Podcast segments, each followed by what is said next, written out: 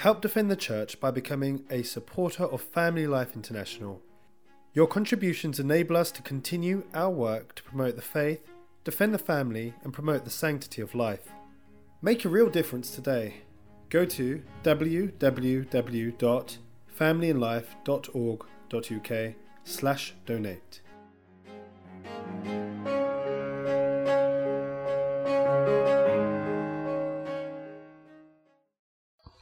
The Lord be with you. A reading from the Holy Gospel according to Luke. The angel Gabriel was sent by God to a town in Galilee called Nazareth, to a virgin betrothed to a man named Joseph of the house of David, and the virgin's name was Mary. He went in and said, Rejoice, so highly favored, the Lord is with you. She was deeply disturbed by these words and asked herself what this greeting could mean. But the angel said to her, Mary, do not be afraid. You have won God's favor. Listen. You are to conceive and bear a son, and you must name him Jesus. He will be great and will be called Son of the Most High. The Lord God will give him the throne of his ancestor David. He will rule over the house of Jacob forever, and his reign will have no end. Mary said to the angel, But how can this come about, since I'm a virgin? The Holy Spirit will come upon you, the angel answered, and the power of the Most High will cover you with its shadow. And so the child will be holy and will be called Son of God. Know this too your kinswoman Elizabeth also, in her old age, herself conceived a son, and she whom people call barren is now in her sixth month. For nothing is impossible to God. I am the handmaid of the Lord, said Mary. Let what you have said be done to me. And the angel left her. The Gospel of the Lord.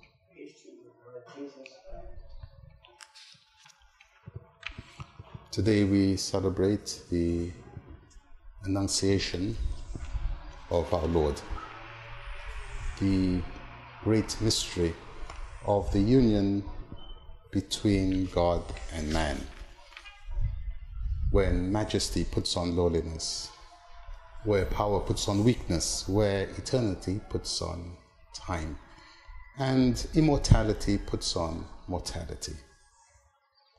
These were the words of the great Pope, St. Leo I, on the feast. We are in the midst of this great mystery, the mystery of our redemption. How can we contemplate it?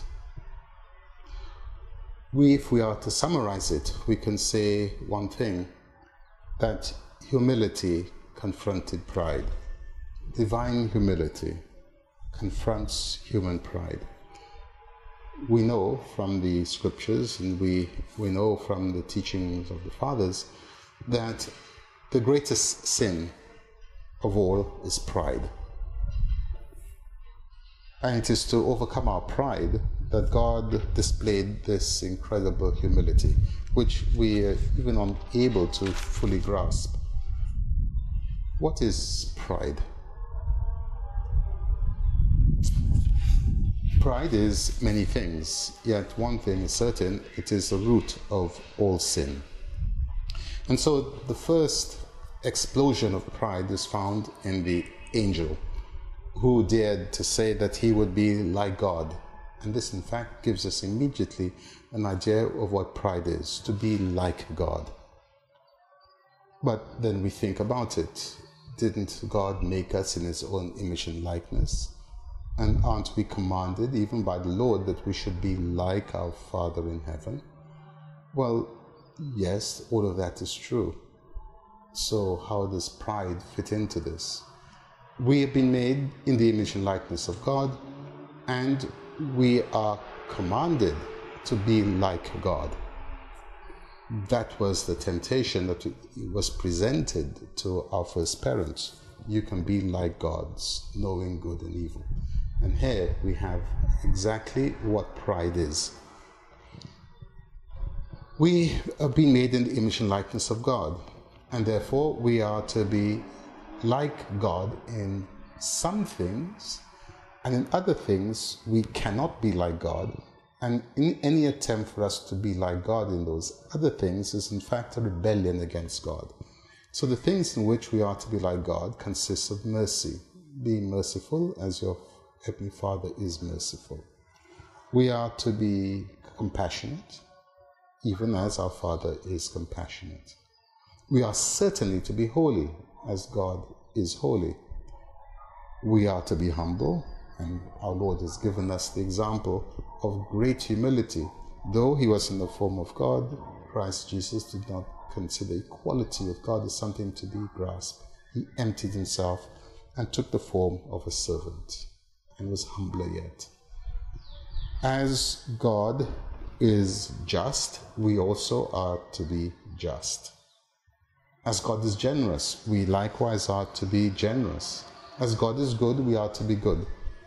But all of these things we are, are to be like God, to imitate Him. We are to reflect what He is. But there is one thing that we cannot imitate God in, and we see it immediately in the temptation. You can be like gods, knowing good and evil.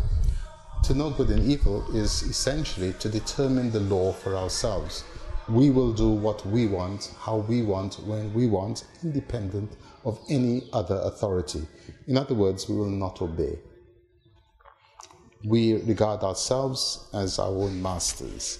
We will sin if we wish to sin. And this, in fact, is the essence of pride in the one in one of the psalms it, it, says that though he was though he could have sinned he did not sin.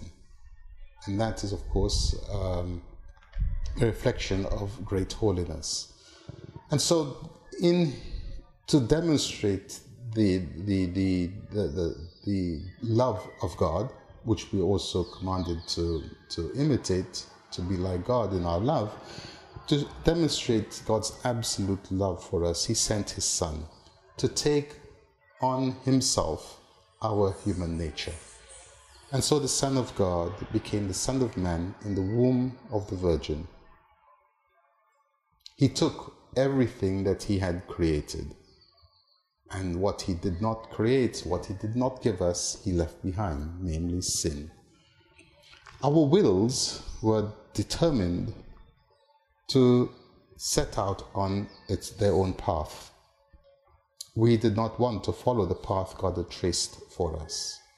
And so Christ Jesus shows us that obedience to God is the only true path to eternal life and indeed to being like God. And as we heard in the second reading, that you did not want sacrifice nor oblation. You prepared the body for me. You took no pleasure in holocausts or sacrifices for sin. Then I said, just as I was commanded in the scroll of the book, God, here I am. I'm coming to obey your will. So here the Son of God, he says essentially that God wanted no sacrifice, oblation, or holocaust. All of these things could not forgive our sins. What could? It is the sacrifice of our wills. And so the Son of God gives us that example. Becoming the Son of Man, he is now able to submit his human will to the divine will. I'm coming to obey your will. And in obeying his will, Christ Jesus obeyed even the wills of his creatures. And so he is obedient to his parents, and we, we see this in the, in the finding in the temple. He goes down to Nazareth and is obedient to them. He is obedient certainly to his father. And what his father will? But that he should offer his life as an oblation for sin. And so he submits to the will of his creatures. In particular, he submits to Judas's treachery he submits to the cruelty and the malice and the envy of the high priests. He submits to the weakness of Pilate. He accepts the authority of the lustful Herod. He submits to the cruelty of the soldiers. He becomes the plaything of sinners. And in this, he overcomes the pride of hell. He goes down even to hell. This is his Father's will. And yet he rises glorious because whilst his human nature is defeated, yet his divinity gives it victory even over death. And so Christ Jesus shows us that though he was God, yet he submitted humbly even to obeying his, his, the will of his creatures, recognizing in them, in their will, the will of his Father. And so he has abolished all the previous sacrifices and has given us one sacrifice to offer the offering of our own will in submission to the divine will. And so we celebrate the Annunciation. God becoming man out of infinite love for us, so that we could become truly like God. May we learn humility from the example of the Most Holy Mother of God, who herself submitted to the divine will. I am the handmaid of the Lord. Let it be done to me according to your word. In the name of the Father, the Son, and of the Holy Spirit. This MP3 recording has been made available by Family Life International. Help us to make many more available in order to promote our Catholic faith. Go to www.familyandlife.org.uk and donate today.